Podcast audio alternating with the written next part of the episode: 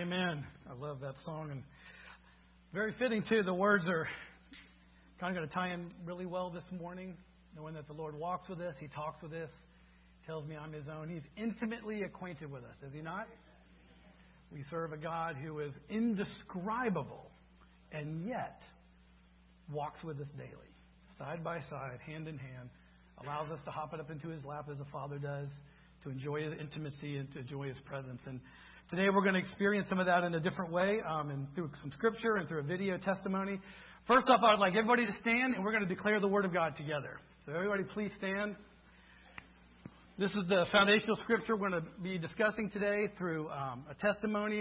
We're going to have a video testimony as a part of the sermon. But I just want us to declare this scripture this morning, and with it, that our flesh would be worked on, that our soul man, our mind, will, and emotions, as we declare this, will be encouraged and comforted. Our spirit man within us will be declaring yes and amen. And more than anything, that our principalities and powers that are over this place will hear this truth and be shaken. Amen? There's war going on, guys. Right now, what we're doing right now, there's warfare going on. And by declaring this and putting this together in unity and verbally, we're at war. So I want you to listen to these words. It's going to be the premise and the foundation of what we're going to talk about and hear from this morning. So let's declare this in unity together. Remember this and be assured. Recall it to mind, you transgressors. Remember the former things long past. For I am God, and there is no other. I am God, and there is no one like me. Declaring the end from the beginning, and from ancient times, things which have not been done, saying, my purpose will be established, and I will accomplish all my good pleasure. Calling a bird of prey from the east, the man of my purpose from a far country. Truly I've spoken, truly I will bring it to pass. I have planned it, surely I will do it. And the saints said, Amen. You may be seated. Guys, that's foundational truth that it's one of my favorite scriptures. That's one of my go-tos, time and time again. And this morning we're going to see a video now that displays this, that cries this out, that manifests the glory of God in this scripture, foundationally. And we're going to talk about this morning and see this, God's sovereignty and His providence, His intimate acquaintance with us. I don't know, many of you, I know I'm on stage right now struggling with some things with my Father, my Heavenly Father.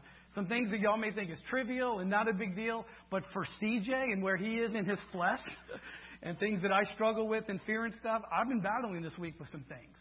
And I need this, what we just declared. I need to hear that. I need to be assured of that.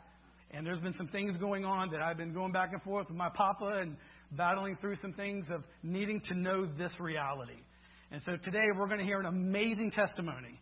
And it's a part of the sermon. So if you're hearing this and not just something for filler space, this testimony is a part of the sermon. There are scriptures declared. There are things said that will fall in line with this. So let the Holy Spirit give you ears to hear and eyes to see and to be able to prick you in this, because it's so powerful. God used it this week as we prepped for this to encourage me, to speak to me. So I hope you will really embrace this, see for what it is, and allow the Holy Spirit to speak to you during this time, during this amazing glory story, as we hear about Chris and Fran McCorkle and God bringing them their boy. Good morning.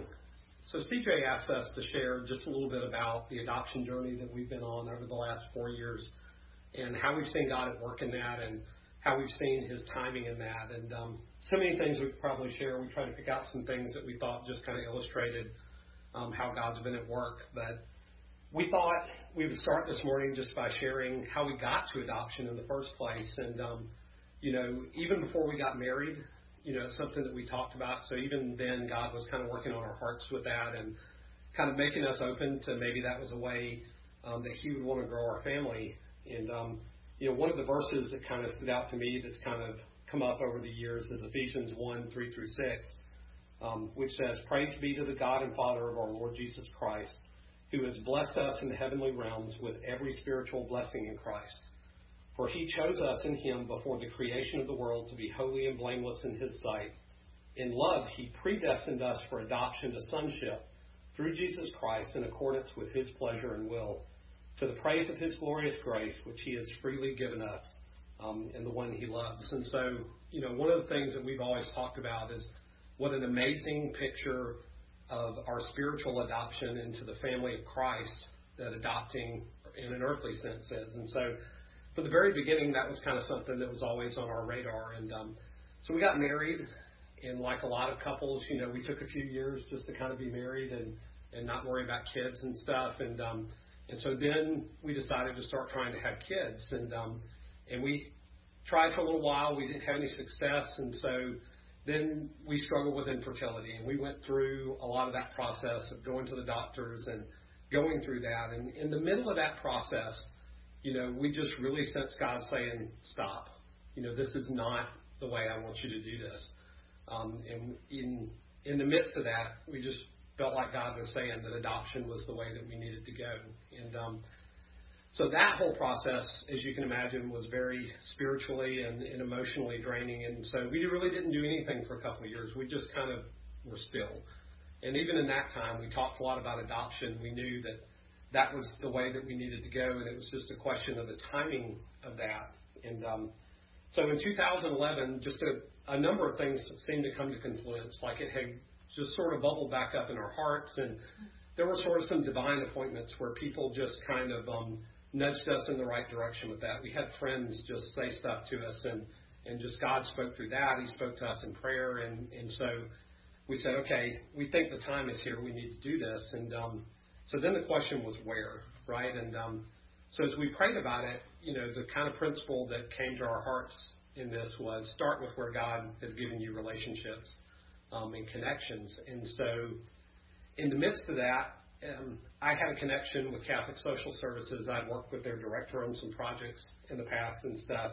And so I reached out to him, and of course he was excited for us, and they were happy to meet with us. And so we went to their offices, and we met with this lady who I kind of call the Yoda of adoption because she'd been doing it for like 40 years, and she just was happy to tell us like everything we needed to know. And she went through all of the ups and the downs and the good and the bad with us.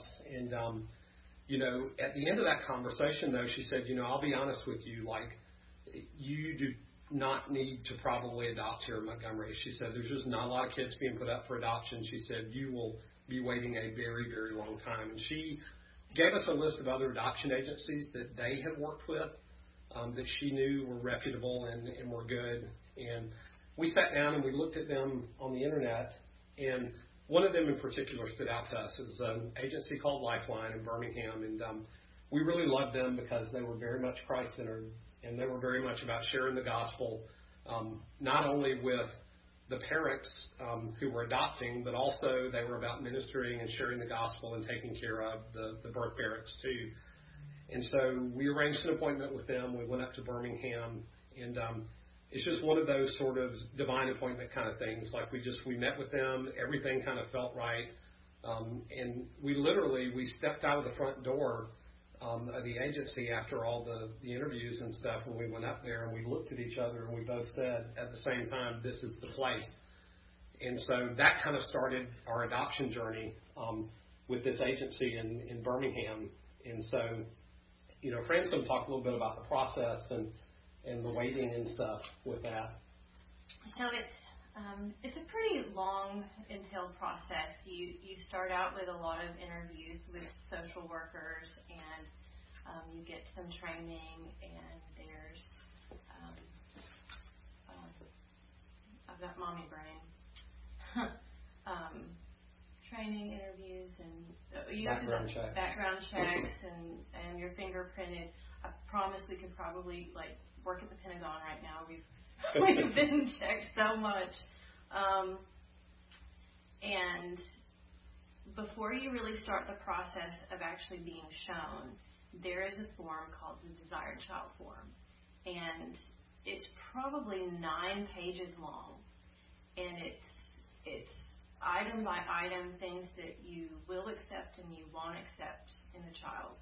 Things as benign and trivial as, if a child had a birthmark on their face, would you accept the child? Which that was silly to us, honestly, just plain silly. But to things as serious as severe medical issues with a child. And some things we really had to pray through and really struggled with. And And in part of that, we got to the part about race. And we had always just assumed that because we're Caucasian, we would have Caucasian children. But because of our pastor, Alan, the book he wrote and the things he was teaching in his sermons, and we had the influence of some other of our friends, mm-hmm. we prayed and we realized that if there were races that we said, no, we won't consider this, we're closing a door to what God might do for us. We're closing a door to the child that God might have for us. As we got through that process, we just decided that our arms were pretty much open wide, and whatever God had for us is what we wanted. And one of the verses that God really put in my heart during that time was in 1 Samuel, and it was where Samuel was trying to anoint all of David's brothers, but God really spoke and said, no, man looks on the outside of things, but God looks at the heart. And in that moment, I knew that the heart was the most important thing, and I started praying for my child's heart at that point, and the child that God had for us, and the child that would mesh into our family and would be a McCorkle. So the process starts with you finishing that form, turning that in, and making a profile book. It's kind of like a yearbook, but it's about who you are as a family, the things you like to do, your faith in Christ, your family, your friends, and tons of pictures. And the birth parents can get anywhere from 20 to 30 of these books at a time, and they pick one. And so you can guess that it's a long process, because if every birth parent gets 20 or 30 couples and they only pick one, you're going to get shown a lot. And so we actually went through this process of the calls and of seeing, of having the profile seen 68 times. And we didn't realize at the time that Lifeline had changed their policy, but they had a policy where the longest waiting person, if you were in the agency and the longest person shown, you got bumped up, and there was this longest waiting list. And so every single time we got shown and we were called or we were emailed and we got a no, what we didn't realize is that was bumping us higher and higher on the list.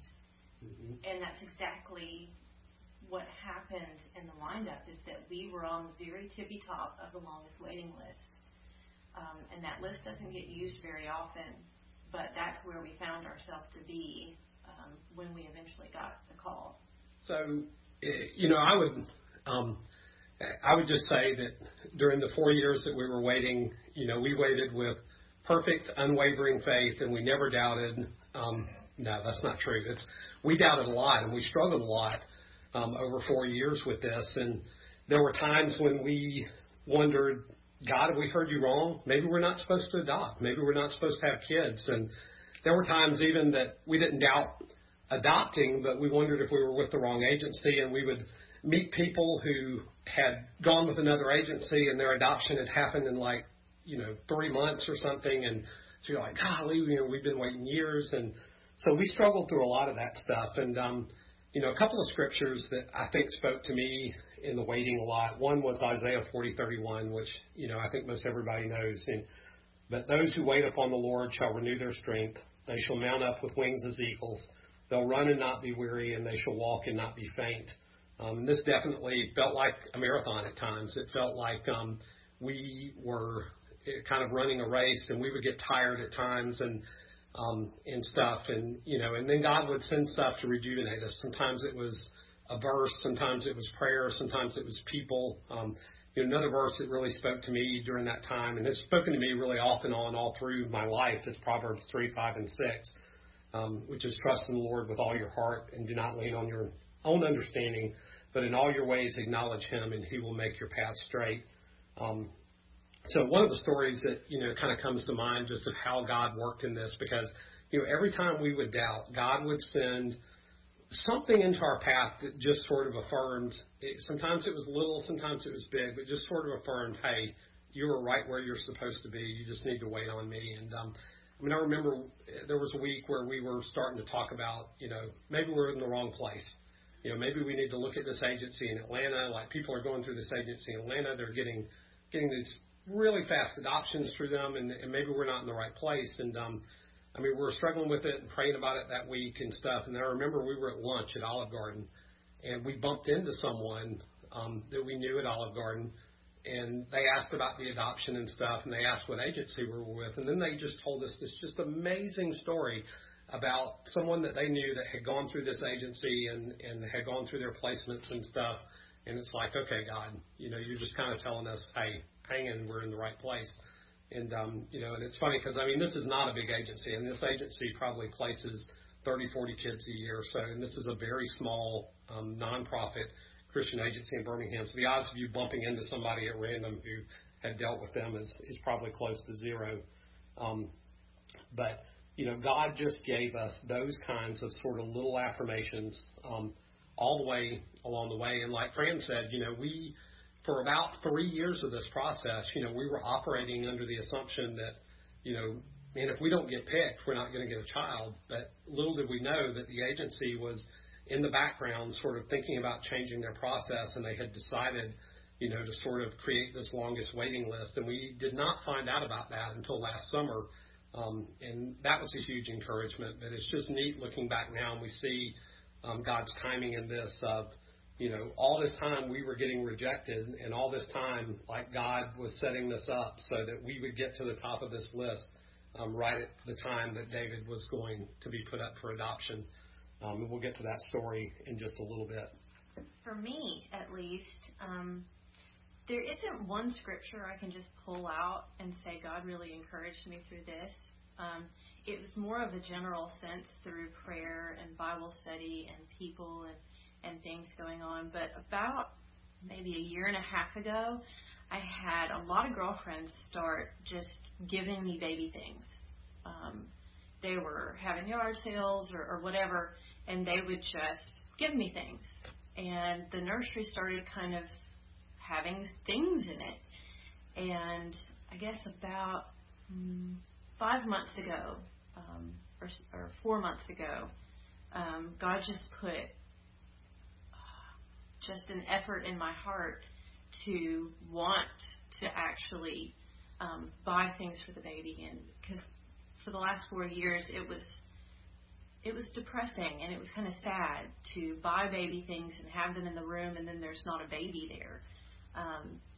And a short time ago, I actually got hired for a small part-time job, and Chris and I talked about, well, what do we do with the money? And God really kind of put it on both of our hearts. Hey, let's buy things for the baby. And so with no baby in sight and no expectation of a child soon, we just decided to step out in faith and just literally spend every single penny that I made on things for the nursery. Little did we know that, I started that job at the beginning of February, and David was born March 30th. We could not have known that. That was simply God just putting it on our hearts and reaffirming, I have this, I'm getting you prepared, but we couldn't have known that. And then there was the last baby right before David was one that in my heart I really wanted. And I don't know if that was just because God was getting me ready to be a mother or what, but when we got the call and it was a no, it was devastating for me. And I remember driving down Atlanta Highway, and on the radio, this Toby Mac song came on called Move On. I think it's called Move On. And it talks about being in the middle of a circumstance where your dreams are passing by you, and you don't see God answering your prayers, and you're in the middle of just despair. And it tells you to keep moving, just keep moving, that God is doing something. He is going to answer your prayer. you just have to keep moving and keep looking up. And that song encouraged me so much. And I was literally weeping driving down Atlanta Highway. And God just spoke in that moment. It was Wednesday, April the 6th. And my phone rings while I'm at work. And it's Fran. And, she tells me, hey, we've got this profile that's come up. And they really need an answer, like, worst case in the morning, but they really want an answer today. And so, I told her, yeah, I'll go look at it. Let's pray about it this afternoon, and then maybe tonight we can talk about it and just see what sense we have, if we need to be shown on this one or if we need to pass it up. And I hung up with Fran, and, kind of what went through my mind was, we've been through this dozens and dozens of times before, right? And so, I didn't think a whole lot about it. I went back to what I was doing at work, and, I think at lunch I opened up the profile and read through it and prayed about it, and just had a sense that, everything was good with this profile, and that we definitely wanted to be considered on it. And so, I just kind of at that point just went about my day, and, I texted Fran and said, I really feel like this profile is good. I don't know how you're feeling about it. And she responded back and said, I really kind of think it's good too, but we agreed to meet at Starbucks before church, so we'd have a little time to talk about it. We could, call the adoption agency and let them know. And, again, this was a process we've been through 60-something times before, and so, we just we didn't think a whole lot about it at the time. So I got to Starbucks, and I sat down across from Chris and said, well, what do you think? He said, I think we should do it. I think we should be shown on this one. And so I said, well, I think we should too. He said, well, why don't you just call the social worker right now? And I'm like, right now? And he's like, right now. So I call the social worker, and I'm talking to her, and I say, you know what? We want to be shown on this one.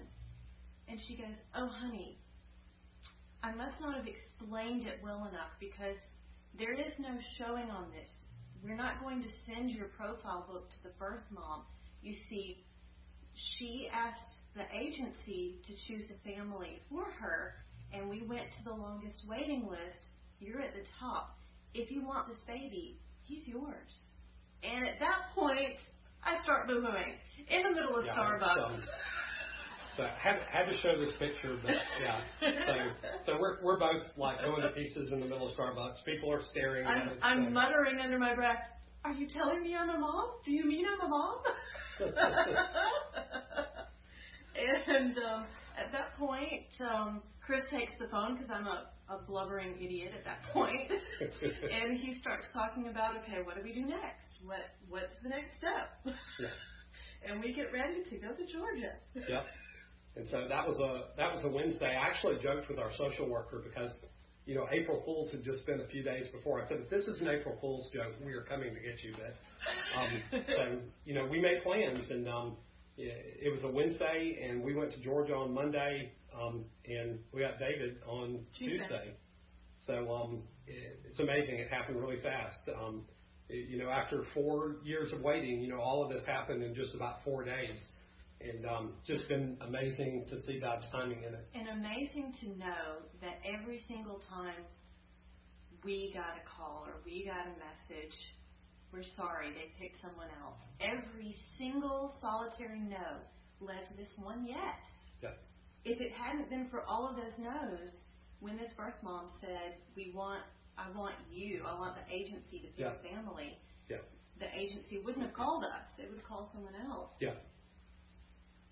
I mean, that's just God's hand. So this is David, and this is the result of 4 years of waiting and study.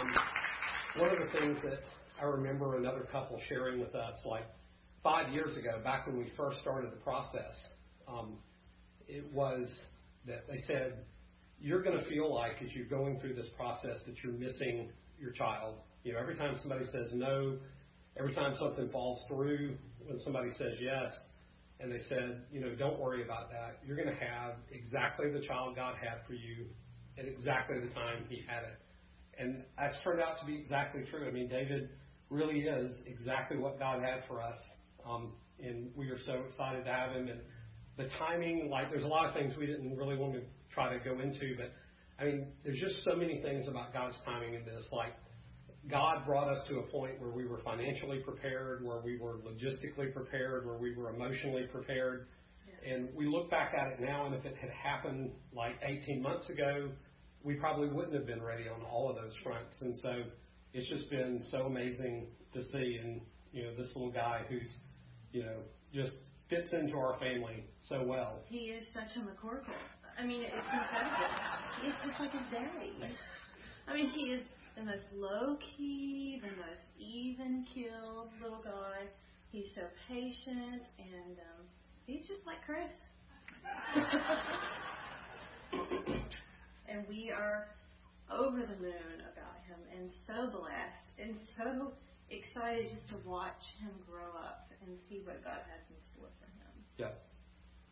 So thanks for letting us share with you in absentee this morning, and just sharing really not about us, but really what God's done. And we are so thankful, just so amazed at his faithfulness over the last 4 years and what we've been through.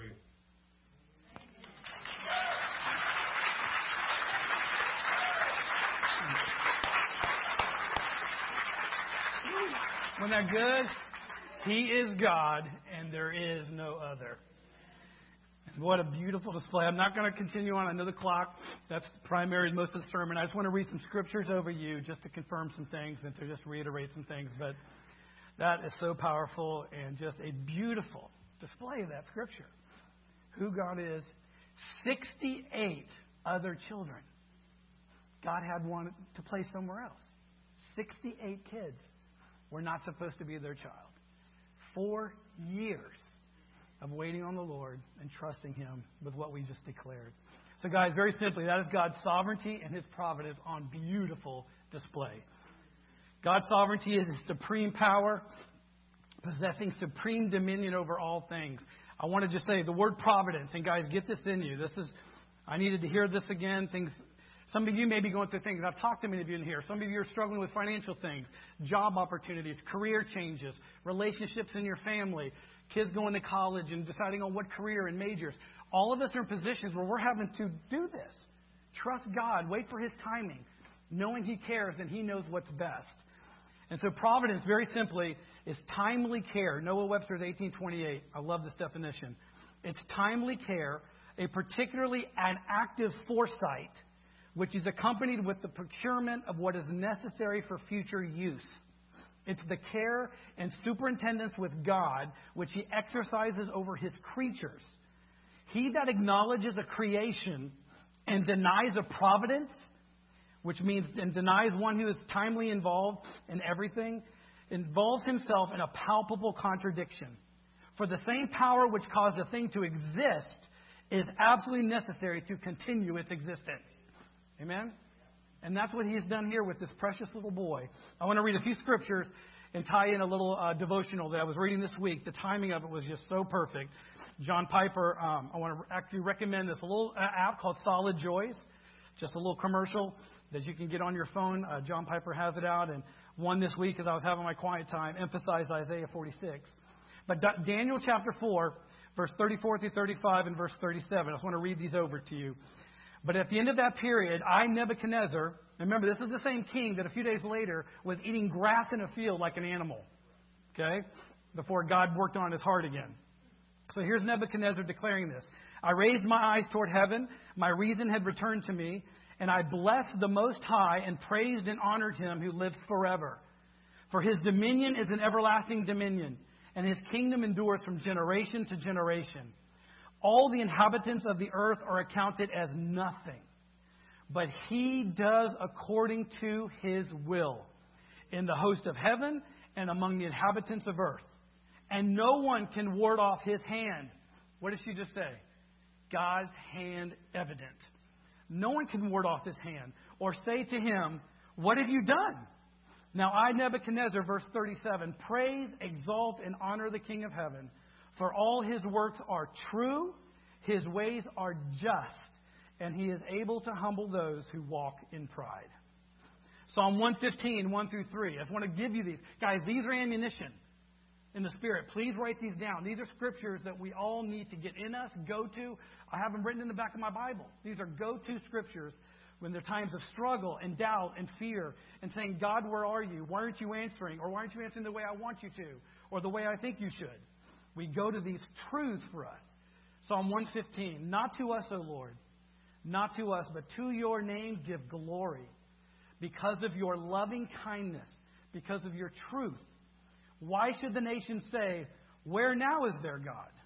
But our God is in the heavens, and he does whatever he pleases.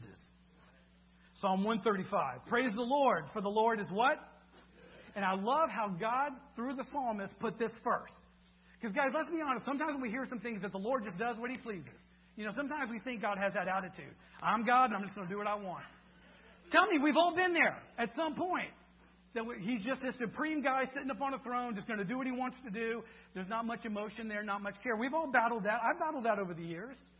But praise God, even in the Old Testament here, he puts this first to set the tone for the nature of our loving, benevolent King. Amen? Our Heavenly Father. Praise the Lord, for the Lord is good. Sing praises to his name, for it is lovely. For the Lord has chosen Jacob for himself, Israel for his own possession. For I know that the Lord is great. Thank you, Ashley, for the song this morning. We're right on. For I know that the Lord is great, and that our Lord is above all gods. Whatever the Lord pleases, he what? Does. In heaven and in earth, in the seas and in all the deeps. Piper says here briefly, just a few little sentences. The word sovereignty in this context, Piper says, like the word Trinity, does not show up in the Bible. It's not there. We use it, though, to refer to this truth, that God is in ultimate control of the world from the largest international intrigue to the smallest bird fall in the forest. In Job chapter 23, Job declares here, but he, God, is unchangeable, and who can turn him back? What he desires, that he does. For he will complete what he appoints for me. And did we just see that? God had appointed a 4-year time of patience and waiting for them. 68 children to go to other families. But God had precious little David appointed to be a McCorkle. Isn't that incredible? We could go so far with that, considering the family and how he came to be and all that. It's like, wow, God, these scriptures are such a reality if we see it in this way. Piper goes on to say, one reason this doctrine is so precious to us as believers is that we know that God's great desire is to show mercy and kindness to those who trust him. God's sovereignty means that this design for us cannot be frustrated. We have to hold to this truth. One scripture I've been quoting for weeks now, Isaiah 55, 8 and 9. What is that? His thoughts are what? Not my thoughts. His ways are not my ways. His are higher than mine, and his thoughts are higher than mine, and I don't have a clue. But guess what? That's okay. And I've had to come to that place of resting there. In Matthew 6, we see so clearly, I love how Jesus was able to express this. Why are we to be concerned about anything? Our food, our clothing, our shelter, why? If he's concerned about the sparrow and the lily in the field, how much more what? Valuable are you in the eyes of God as his children? He will take care of you. He will provide in his time. When I heard that 4 years, I know some of you out there struggling with things, with different situations, that you hear that and go, oh, dear God, please no. You know, I know for them 4 years, but please, if you want to shorten it a little bit, timing of this, a job situation, please do so. You have the capability, I know. But what a powerful testimony to know everything I've just declared, they've got to walk through and see on display. And honestly, if Chris and Fran were here today saying, do you think they would have traded one day for any of it? This is exactly what they needed. It's exactly what we needed. Why God waited a part of that? Think about it. And what we just declared, one of the reasons God waited the 4 years was for today. Y'all see that? This is a part of these scriptures. He has appointed this morning, this day, this Memorial Day weekend for you to see and hear that. For us to be encouraged, for us to know who he is, and for us to take that message out there. He finishes with this, Piper does. Nothing, absolutely nothing, befalls those who love God and those who are called according to his purpose, but what is for our deepest and highest good. And we all say, thank you, Lord, for Romans 8:28. Amen? Another one, go to. He says, and we know that God causes all things, how many things? all. Greek word for all means, that's a little theological joke.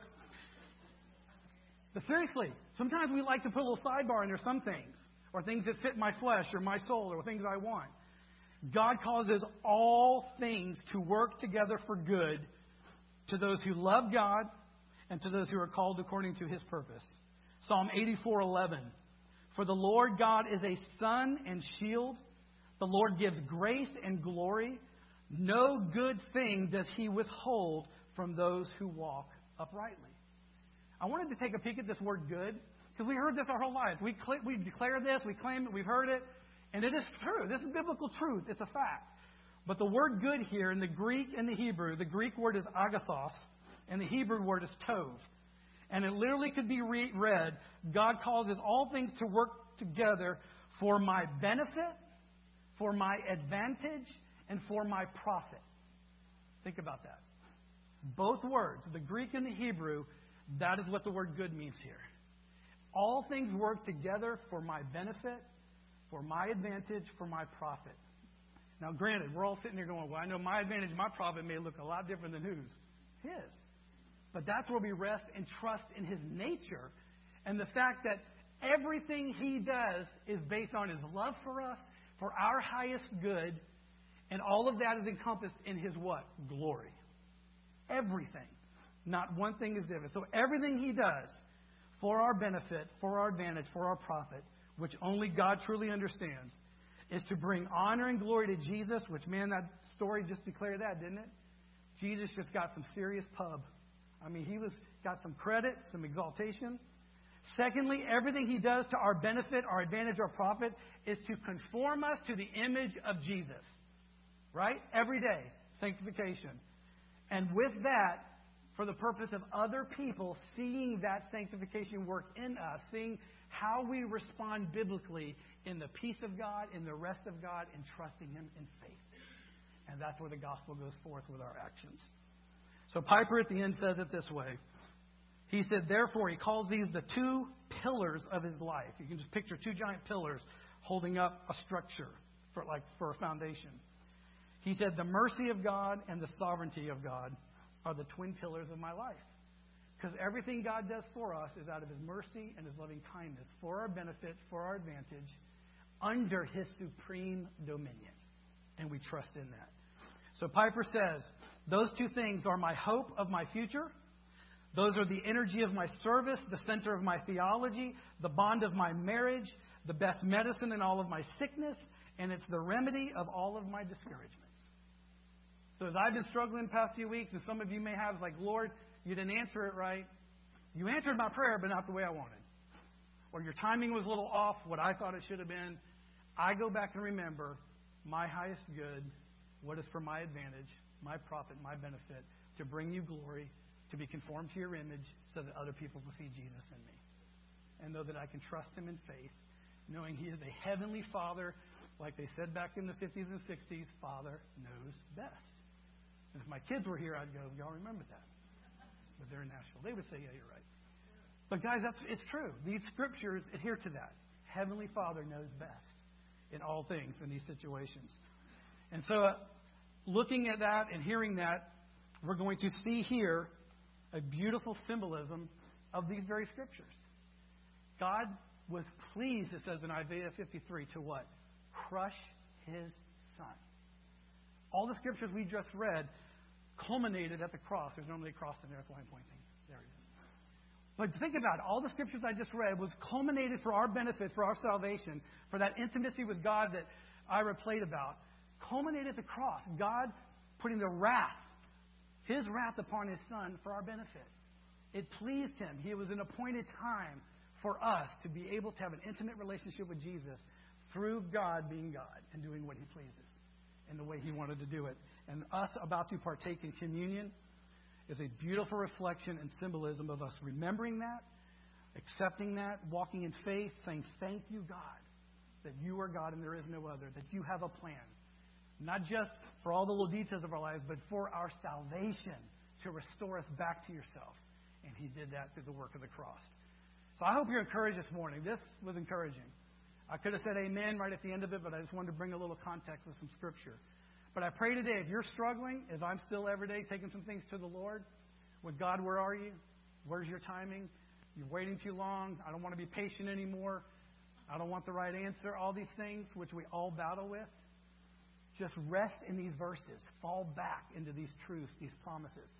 Guys, this is what we have. This is it. Amen? And I hate you to say this is all we got, because this is it. This is everything. Go back to the source of truth, which is His authoritative word. Rest in it. Meditate on it. Just soak in it. And if you're struggling with some things, you will come to that place, as they said, to know we just rest and knew God. We had to trust Him. He knew what was best at the time. So if the worship team would come forward, and y'all please stand. As you come forward this morning to partake of communion, and as we say, this is for those who are followers of Jesus Christ, who profess faith in Jesus. The table is open to you. But as this song, even what we're about to sing, was chosen specifically for after this.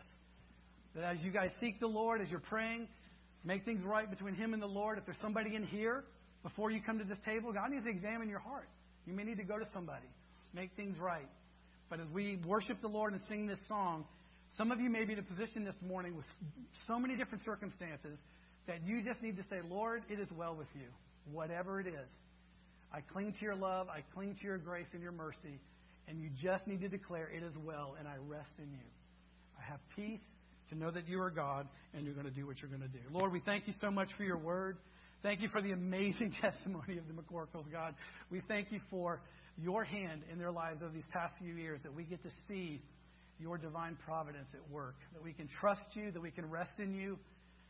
And we thank you so much, God, that in your mind, before the foundation of the world, you had little David McCorkle in mind, and your word declares it so. And we thank you that we get to be a part of his life and see the glory of God manifested in their family, that we can come alongside and encourage them. And with that, Lord, you're a God that we can trust because of this table, what this table represents. Lord, your body was broken for us. Your blood was shed for us on the cross. You took the wrath of your Father upon yourself for our sin. Every one of us in this room deserved death because of our sin.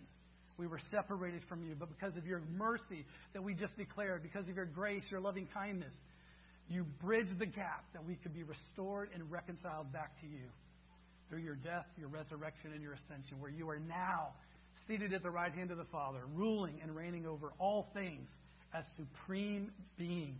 All dominion, all power, all glory is yours. So Lord, as we come to this table, examine our hearts. God, if there are things we need to submit, ask for forgiveness, repent, whatever it is. If we've been in a place, God, where we haven't trusted you, our faith has been wavering, we've been struggling with doubt, bring us to a place of faith and confidence in you, God, trusting you, knowing you're in control. And as we just read, knowing you are God and there is no other. And everything is for our good. And we praise you for that. And just, Holy Spirit, come, move among us in Jesus' name. Amen.